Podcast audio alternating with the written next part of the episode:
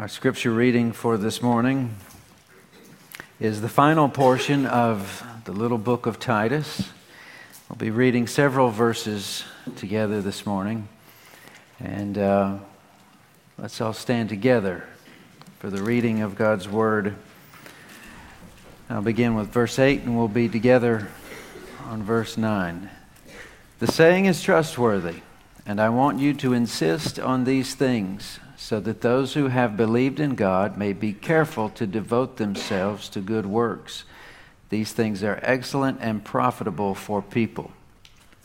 But Avoid foolish controversies, genealogies, dissensions, quarrels about the law, for they are unprofitable and worthless. As for a person who stirs up division, after warning him once and then twice, have nothing more to do with him, knowing that such a person is warped and sinful. He is self condemned. When I send Artemas or Tychicus to you, do your best to come to me at Nicopolis, for I have decided to spend the winter there. Do your best to speed Zenas the lawyer and Apollos on their way. See that they lack nothing. And let our people learn to devote themselves to good works, so as to help cases of urgent need and not to be unfruitful. All who are with me send greetings to you. Greet those who love us in the faith. Grace be with you all. And there you have it. We've read an entire book of the Bible together over the last several weeks. Let's ask the Lord's blessing on it. Father in heaven, we thank you for your word. We thank you for the privilege it is to study it as a family, to understand these words and ask for your help to obey them. We ask even today, as we consider the closing of this little book, that you would teach us from it, from what might seem otherwise just the normal way to close a letter. But Lord, maybe be a good student be our teacher. And we'll ask this in your strong name. Amen. You may be seated. Now, to manage our time this morning, that being more verses than we're used to studying at one sitting, uh, I began there with verse 8, which we actually looked at last week. Uh, and I'll begin there with just a few brief remarks. Uh, then we'll go on to verses 9, 10, and 11, which is the new material for this morning. And those thoughts are pretty straightforward. In fact, they're almost a repetition of some things that he had addressed, that is, Paul, earlier in the letter. So we'll make notes of those as well. But I want to spend the bulk of our time this morning on verses 12 through 15. And that's where we're going to learn a bit about some people we probably haven't heard too much about. Not a lot of sermons are preached on the salutation of New Testament letters, the end credits. Probably for the same reason, not a lot of people sit through those at a movie theater. You don't think they apply to you, they're not necessarily important. You may say they're boring. I'd like to get to my car before anyone else does. So you get up and you leave. And a lot of times, some of these things when we're talking about the scripture, there is some truth hiding there in plain sight that might do us a, a, wealth of good if we'll make sure we ask those two questions How do I understand this? And how do I obey it?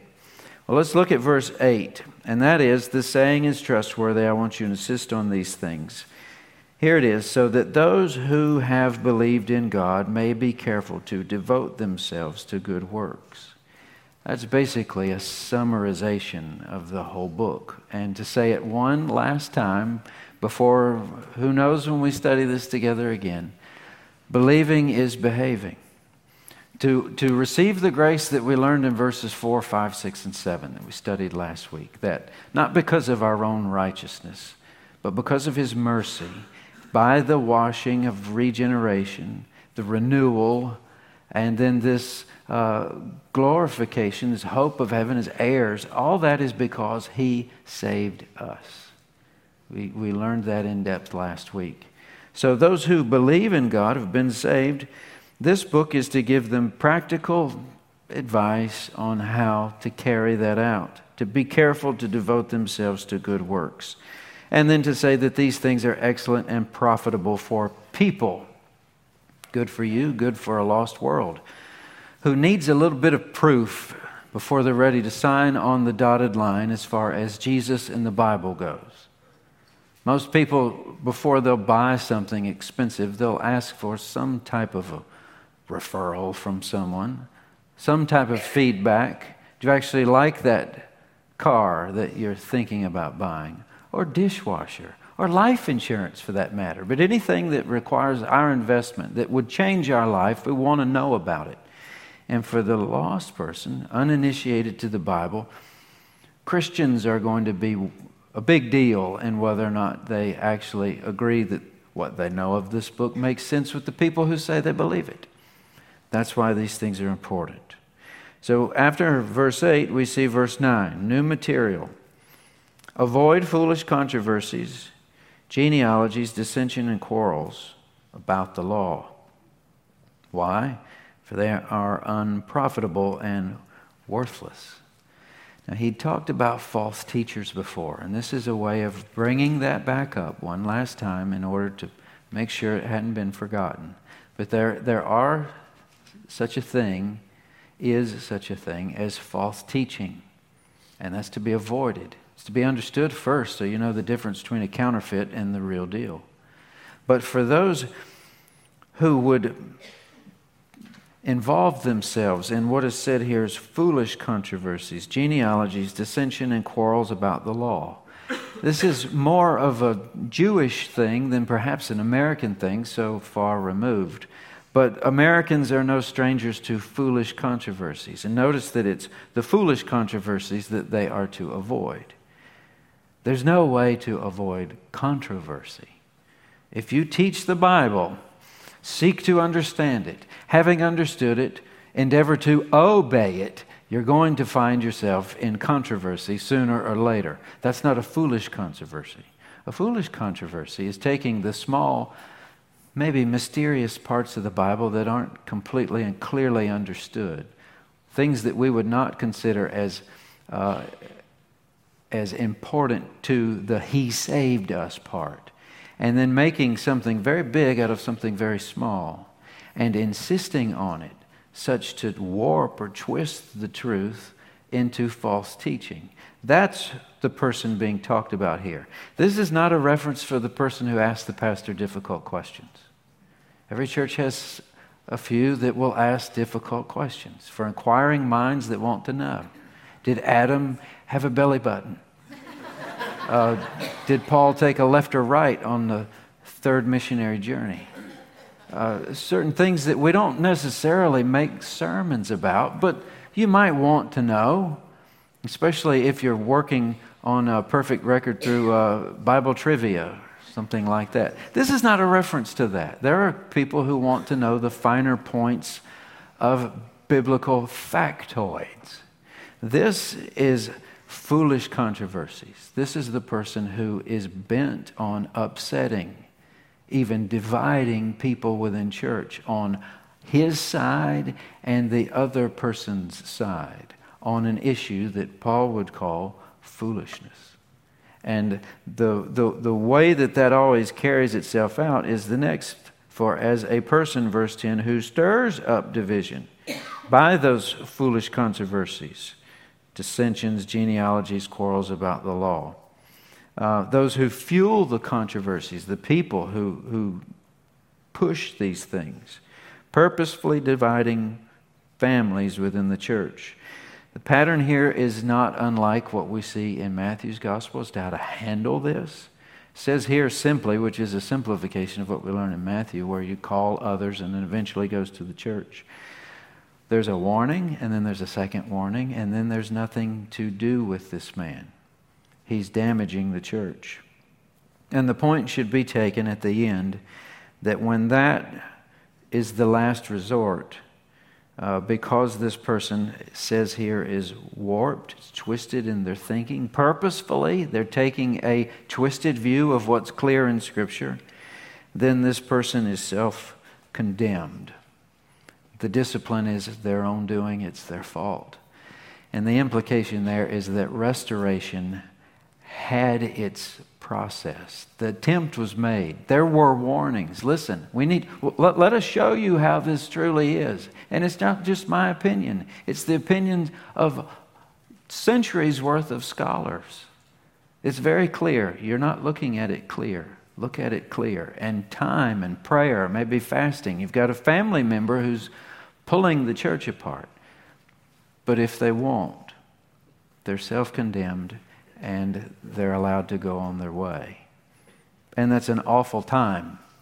Same as in anybody's family when there's a falling out. That's what they used to call it down in Halifax County, Virginia, a, a falling out. Y'all know about that? When someone is not at the family table anymore.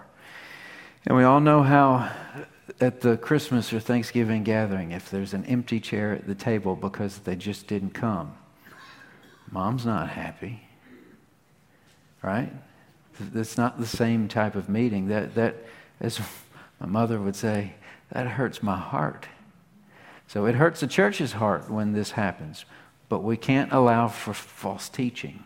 False teaching will get in the way of He saved us. People won't be able to understand or see it. So, having discussed this, let's move on to the last few verses 12, 13, 14, and 15. And they're made up of three specific requests that Paul makes or asks of the people in the churches in Crete uh, through this letter to Titus. There are three of them, they're specific. And uh, some of them are directed toward uh, or include individuals that we know really nothing about. Um, we're not very familiar uh, with endings like this because we are not the people that they're addressed to. Does that make sense to you? When he's talking about Zenas the lawyer and Apollos and Artemas and Tychicus, those guys aren't here this morning.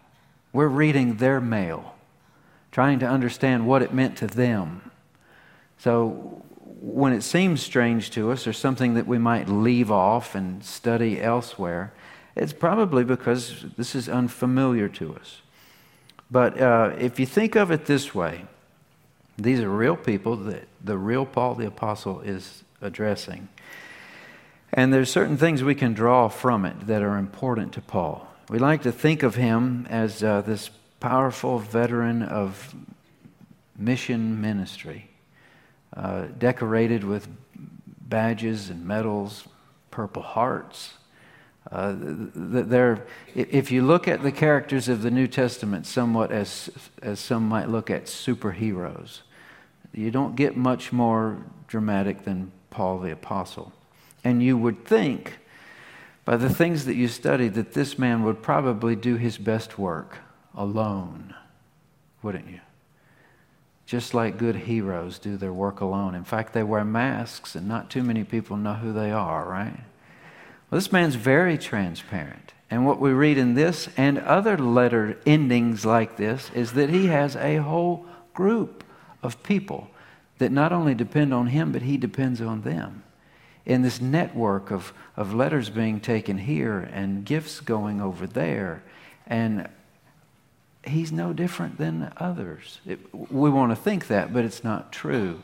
That people are important to a Paul the Apostle just as much as people are important to any church or any ministry. There's no such thing, we went through this this past Wednesday evening, as a one man band as far as the, the leadership of a church. It requires many. So we're going to see that here. Um, typically, those figures do their best work alone, but not Paul. And it's quite easy, if we're looking for it, to see in Paul's writings that he valued relationships, friendships, partnerships, that he relied on the input of people that he surrounded himself with purposefully.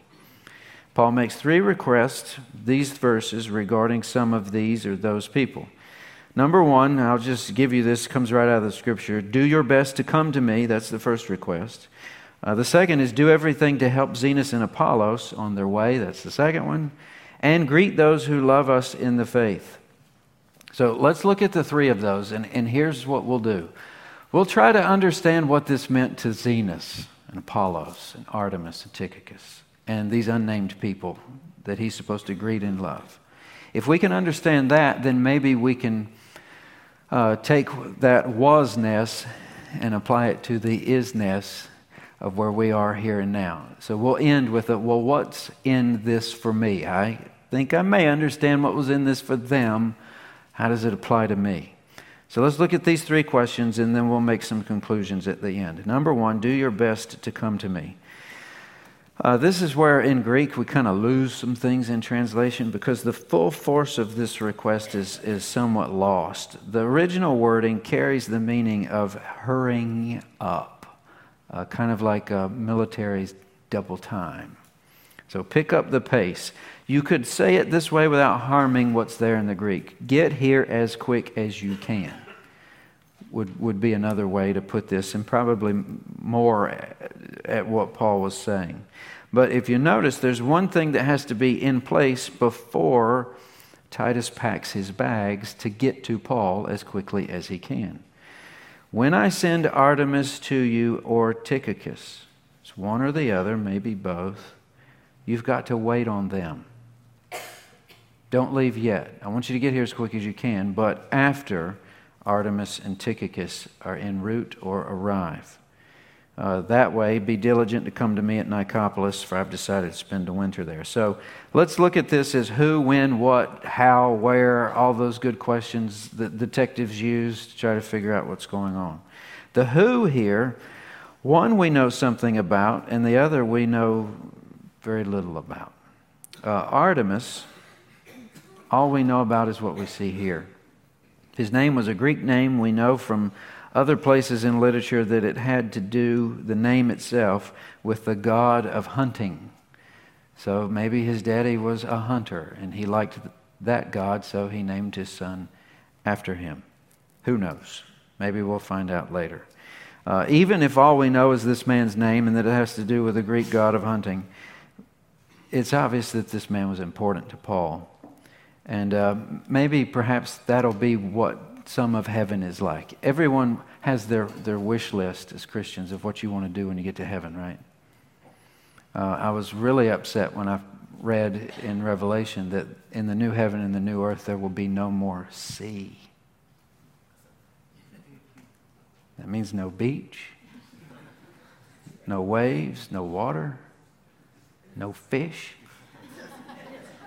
But you've got your listing, right, of things you want to. I want to play the piano like I hear it played, but I want to just play right out of my mind. Um, but I'm thinking it's going to be very interesting when we find out the people like Artemas that we never knew. Maybe we knew his name, but we knew how important he was to the things that took place. Now, Artemas was thousands of years ago. What about the person in this town or the person in this church? It just was part of a funeral not long ago. A person I grew up knowing for almost 30 years. I learned so many things about that man after he died.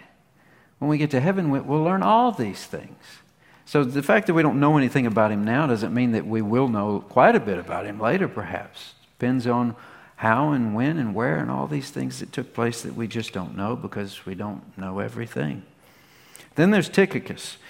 We know more about him because we see him in other places in the New Testament and was the courier for at least one, probably two of Paul's letters. He hand delivered them.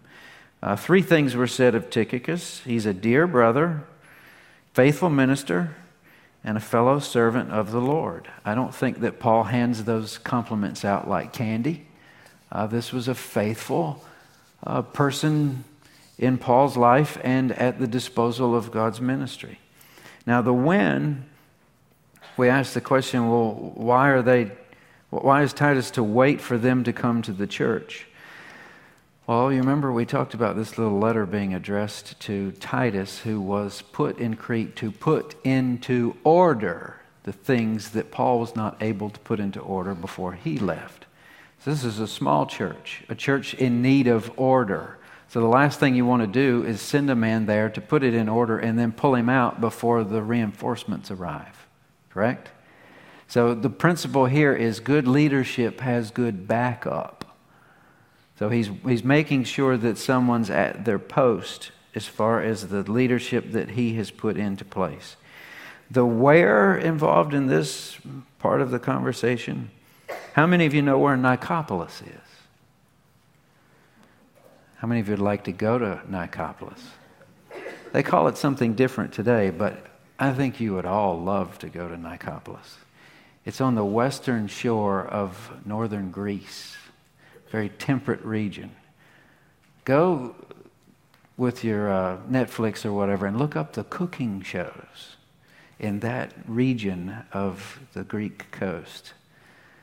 I think if I wanted to try any food on the planet, that's where I'd want to go. It just looks delightful. The water is gorgeous. The mountains, all of it. This is what they make postcards about. And this is where Paul says, I've decided to winter in Nicopolis, west coast of Greece, called Victory Town. Conquered by Augustus, having beaten Mark Antony and Cleopatra, it was then made a Roman colony and made a fine winter resort. You say, well, Paul's going to put his feet up. I doubt it. Probably something strategic about the place other than its fine dining and uh, leisure activities. But here's the why. You ready for this? I have no idea. Because the Bible doesn't tell us why. We have to speculate. There might be some piece of, of evidence that when later we talk to these men, it makes perfect sense to us. But for now, we just don't know. In 2 Timothy 4, we find out that Titus had gone to Dalmatia. Maybe in Nicopolis, that's where the two of them worked all that out. At some point previous to this letter, they worked out that he'd go to Crete. Titus knows all these things that are written in this little book, but the rest of the readers don't until they read it. So maybe it's uh, to plan for one or other, we're not sure. All that stuff he taught the Corinthians about the body and the necessity of each part working together with the others applies to Paul too. He's working with the rest of his body for the purpose of the ends of Christ's kingdom because people are important. I think it's obvious we see that in there as well. So let's move to the second request do everything to help Zenas and Apollos. As far as the who here, again, we know one a little better than the other one. One we don't know anything at all. Send Zenas the lawyer, Apollo, on their journey with haste that they may lack nothing. Now, Zenas, identified only as a lawyer, is found nowhere else in Scripture. But with Artemas, we can assume that he was a faithful believer in whom Paul had great confidence. And I'd like to think that even in first century, uh, a preacher probably needs to know a good lawyer. Might come in handy from time to time. I'm not sure. And one who is his brother in Christ. This is even better. But these are professional men that are here with Paul. Apollos, we know more about him than these others. And we know that from uh, Acts, I believe it's chapter 18. He was an eloquent man, competent in the scriptures. He spoke and taught accurately the things concerning Jesus. This man seemed to have better speaking abilities than Paul the Apostle himself, who was known for being a better writer. But as far as the New Testament, a, a, an actual golden tongue of preaching with eloquence would be Apollos. And not much is said about this man. Uh, but we do know that. From Alexandria, which was uh, in Egypt, it was a library city where everyone seemed to be smart. Um, mentioned multiple times throughout the New Testament. You might recall that uh, Paul planted, Apollos watered, and God brought the increase. They were in this together. Then there was a, a dissension. Well, I like Paul. Well, I like Apollos. Paul's saying it doesn't matter. We both preach the gospel. So let's get busy. Well, the what is commonly held that these two may have carried the letter from Paul to Titus, uh, and that he's once they're delivered the letter, they're there in the letter is saying, Take care of them and send them on their way. When they were to arrive in Crete, the church under Titus was to take care of them, uh, underwrite the cost of their business, and maybe to the next stop. Why? Well, it seems that the idea here is to use the arrival of these two as an object lesson as it were, to teach and illustrate the concept of good works. Look at what it says and let our people also learn to maintain good works to meet urgent needs that they may not be unfruitful. So you've got this little letter to talk about how that your belief should be seen in your behavior and your kindness and your courtesy toward all men. Well, here's an opportunity for them to show kindness to these men who've brought them this letter and are certainly headed out for other business for God's glory. After all, it was unlikely that Titus himself could, out of his own personal resources, underwrite the necessities of these two men. It would take the collective effort of the church. And perhaps these were to be the first missionaries sent from the New Testament church in Crete. We don't know. That's in spec- speculation. But that phrase there, that they may not be unfruitful, this little paragraph seems to have a lot to do with stressing the fact that people are important. And I like the idea that it seems as if all are considered to be part of that. That there aren't just parts of a ministry that are designed as a spectator sport for those that aren't involved in that area. We like to arrange our churches programming in somewhat of an a la carte uh, format. You take this and do this, and that'll be your thing. And but when it comes to supporting the work of the ministry, praying for the work of the ministry, uh, being the hands and feet of Christ, and by our own uh, behavior, adorning the gospel of grace, that's all of us. Uh, we're all in on it together. What does it say? That they may not be unfruitful. Who wants to be an unfruitful member of Wake Chapel? I guess that'd be another way to put it, right? He doesn't want anyone in Crete to be unfruitful. I don't think we should want anyone at Wake Chapel to be unfruitful or at Redeemer or, or at any of these other churches in town. I've met so many pastors. I think it'd be a good idea that we pray for them each. They're, they're meeting with their church families in different places all over this town doing the very same thing we are. We want them, like us, like everybody, to be fruitful for the cause of Christ. To be fruitful to be faithful. Well done, thou good and faithful servant, which sometimes means fruitful. Involved and engaged is a word I wrote down here because I think that's probably what captures this good. You think you should be involved and engaged in your families at home? No, not really. I don't need to be involved and engaged. They're just my family. I mean, I was all born in the same family, but what difference does that make? It makes all the difference. Same thing in church involved and engaged, involved in the things that we do here in obedience to God's command. Well, let's look at the third one. We'll pick up the pace. Greet those who love us in the faith, those that are with me. Who are these people? Again, we do not know. I have no way of knowing who are there. We, are we're, we're not told, like, say, in Philippi, we knew names of people when that church was begun. We don't have that information here. He says, though, to greet them that love us in the faith. That type of love is different than the type of love the world would talk about. It's the kind of love that we have through Christ. And it's the type of love that can build a church so tightly. That word koinonia, if you know what that means. Here's your example. Think of someone or a couple or a family who, for one reason or another, was very involved and part of this church, but had to move away. Call them up this afternoon and ask them to explain what that verse means. Greet them that love us in the faith. They'll tell you. We wish we were still with those who we love in the faith, but we have to do that by correspondence now. That we were knit together in God's work, but now something stretches. Or sending your missionaries away, or your children to the missionary field.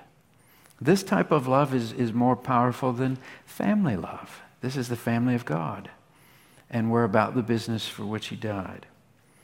Then he says, Grace be with you all, which is the same way he started. He ends the way he started. It's fitting that Paul closes his short letter with an emphasis on people.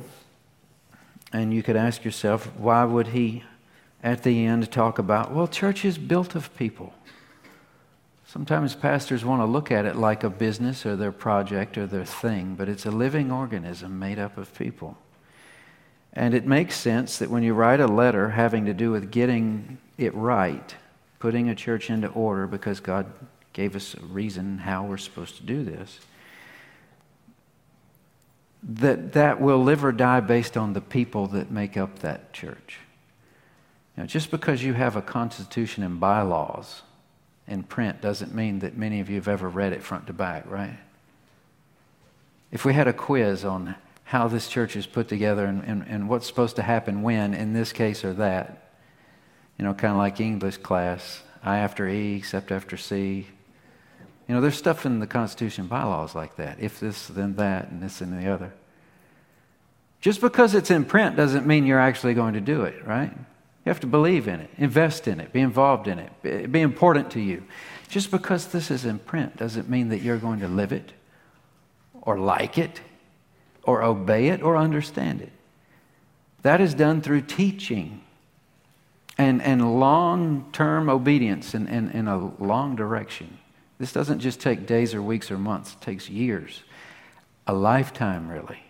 So that's all invested in the body itself the, the, the resources of the church have names, not just figures and decimals and dollar signs. And it makes perfect sense that none of us living forever, all dying at one point or another, will have to transfer these things to the next generation. It's people that carry along the gospel, and it's people that make an, a, a lovely church. So that people are important is all through this little conclusion. So that's the church in Crete, Titus, Artemas, Tychicus, Zenas, Apollos. What about us? What's in this for me? Well, I've already made the mention that this passage is often considered just the closing stuff. It's not important. It's not written to me anyway, so what difference should it make? Well, let's make sure we don't leave anything in plain sight and leave that on the table. All the information here isn't anything that we would call extraordinary either, is it? That there's nothing dynamic. You, you won't rush home and cross stitch this and hang it in your hallway. I'm pretty sure of it. This is about as ordinary as Bible verses get.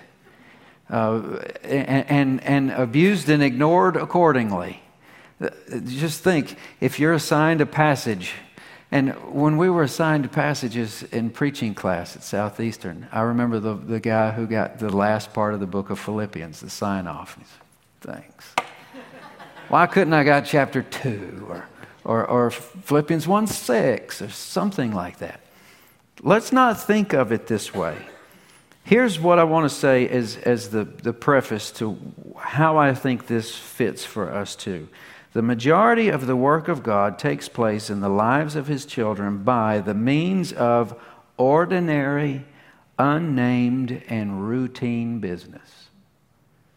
We would look at what we just read as ordinary.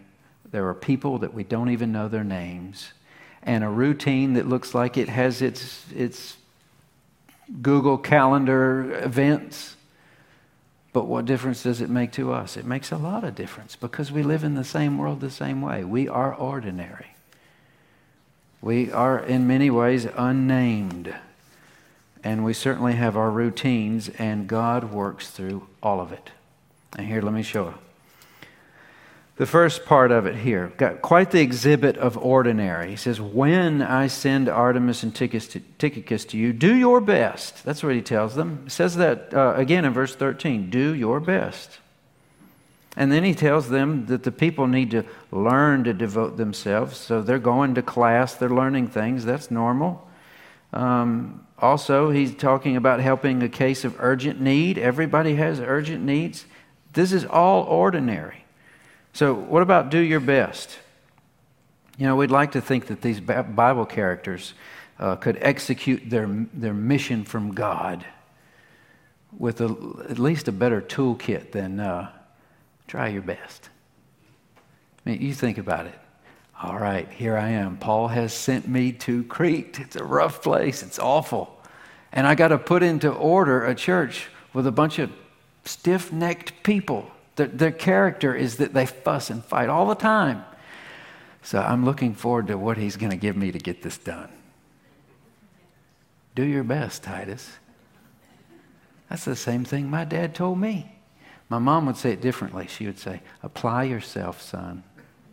Apply yourself. That was when we were homeschooled. That meant get in there and take your brain and put it on that piece of paper and learn that stuff.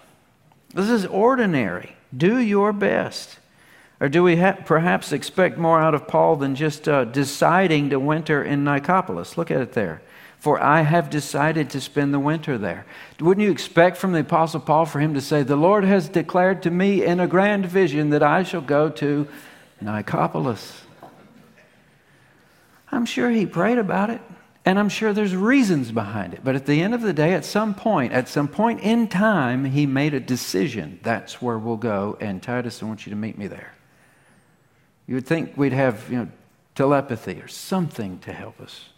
These men are as normal as we are. And I wrote down be suspicious of someone who appears to be more spiritual than the apostles. Ever come across people like that? The Lord has led me to tell you this. Or I want to see this done at the church. The Lord is, if I had a dollar for every time someone, not here, I haven't been there that long. I don't have, it would be a bad lunch if it was for Wake Chapel, but the tabernacle or Pleasant Grove, Christian church, I could buy you all something off the dollar menu. Just for every person who said the Lord led me to do something and then it never happened. So either they got their wires crossed or the Lord is in the business of leading people just to mess with them and change his mind later. That's not how it works. Most of the Christian life is determined in the mundane decision making. And you're not going to find in the scriptures, marry this person, go to this job, attend this university, buy that car, shop at, at, at this big box, and buy that type of fuel. The yellow stuff, not the blue handle, the yellow handle, the new one. Buy, do that. There's, there's nothing in here for that. What is in here is what we've been learning in Titus character traits, wisdom, Things that will grow your mind to a level of spiritual maturity that when something faces you, you'll have the toolkit to make the decision yourself and feel good about it because you've got the right attitude. It's not self serving uh, or any a number of things that will steer you in the wrong direction. Very normal here. Then, what about the uh, learning here? How we should think that the church should know how to handle the cases of urgent need. It says that they learn to, that they be careful to learn to devote themselves to good works. Don't you wish it was some other way? That, that this wasn't necessary? That the talking and the listening and the learning and the paying attention and the making notes, don't you just wish there was some type of cord here? You all stand in line, you back up to the cord, they put it in the back of your brain and download it all. And now you're a mature Christian. It has to be learned. Same as you learned math, same as you learned science, same as you learned how to brush your teeth. It's all the same. We have how do you know how to take care of spiritual needs in this body? You learn how to do that through ordinary means and good teachers, older men and older women. Then about the unnamed. Unnamed men and women in this passage. Well, we did know their names, but we didn't know nothing other than their names. Question is, are they less important to God's work than those who we are familiar with? For every Elisabeth Elliot we know, how many other missionaries' wives lost their husbands in the service of the gospel? We'll find out in heaven. Are they any less important than an Elisabeth Elliot? Well, we like reading the things she left behind because they're, they're fascinating testimonies as to the power of God. But we don't need to make the mistake that just because we don't know the background that it's any less important to the Lord or that your work for the Lord is any less important because no one knows that you did it. That's the point. In America, we get it backwards. Our, our culture seems to value the opposite of what we should. Our profile is more important as Americans than our purpose. We value ourselves in, in, in terms like likes, subscriptions, uh, uh, thumbs up, you know, all these things. Tweets and retweets, contacts, they change them all. I've heard Facebook's for old people now. Is that true? I don't use it anyway, so I wouldn't know. But it's not your profile, it's your purpose that's important. And whether or not anyone knows it, God knows it. And here's the point nobody is a nobody in the kingdom of God. Nobody is a nobody. You're all important, you're all vital. If you don't believe me, why in the world would God have sent his son to die on a cross for the likes of you if you're not important? The Lord said, You know what? Them or my son's blood, I'll give my son's blood. They're that important. And then finally, there's the idea of routine in these verses. Within the same constraints of time that constrain anyone else, describing a very usual routine. When I send Artemas or Tychicus to you, that was a specific date on the calendar. I have decided to spend the winter in Nicopolis. That's a season that Paul is going to spend there. You have your seasons.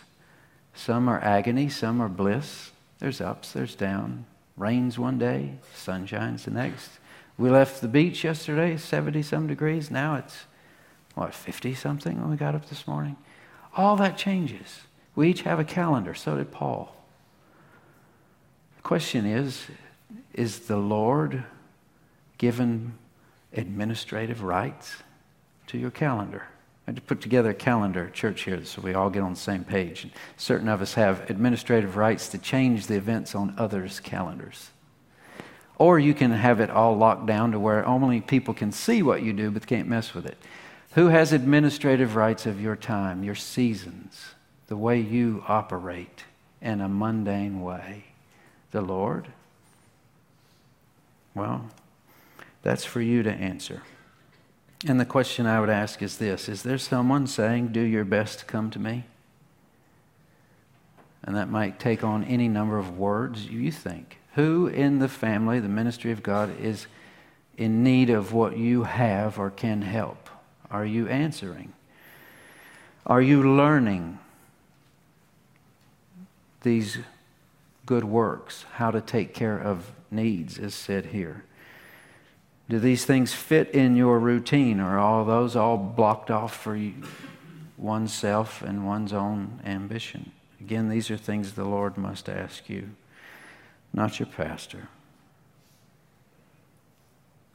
And the truth of it is, we've heard God's word, and I do think that we've made an attempt, and maybe a good one, at understanding what this means. The question is now, how do we obey it? And one thing I might add to the end of a message that otherwise may be one that's forgotten sooner than some others is this. Every time we hear the word of the Lord, one of two things happen. Our heart is either softened or it's hardened. There's no in between. And just like your kids love to play with good, brand new, soft Play Doh because they can do so much with it. You leave that stuff out and let it get hard, you can't do anything with it. So be soft and listen, learn, be attentive. And the Lord will use you like a Zenas or an Apollos or Tychicus and Artemas, any of those men. They're not special. They got to where they were doing what God planned for them to do by doing their best the same as you will by managing their calendar the same as you will, by learning the same as you do and will. So, with that said, you are important, not just the heroes in this book. God has plans for you as well. So, we're going to sing a hymn and uh, we're going to be on our way. And I hope that these things stick in your mind. Be mindful of others not with us this morning. And. Uh, be in prayer for them as well. Let us pray. Oh, Heavenly Father, we're just grateful for so many things. You've given us a beautiful, crisp fall day for worship. You've given us a study of Titus, your words. You've given us a messenger, a teacher, a pastor, and Isaac that has helped us to understand and helped us to know how to live these words. Lord, we have other things to be thankful for in this church. Our Upward Basketball program, where this week we've had over 300 children, young lives that we can help influence through you to come to know you uh, and grow closer to you. Lord, we just ask your blessings upon Upward Basketball. Lord, we also pray for the McKay family. It's wonderful that Wayne is now in your presence. Lord, but we do pray for Jing as she deals with him sitting with you at this time. Lord, we also just thank you for this time of worship. We thank you for our mission of the week, Cross World Ministries. Dan and Donna have been here on numerous occasions, and we just lift them up that you will provide the necessities for them to continue their ministry uh, in Italy. Lord, as we leave these doors and go into this beautiful day and this week, we ask that we all behave as believers and that we can influence others to come to know you. It's in Christ's name I pray. Amen.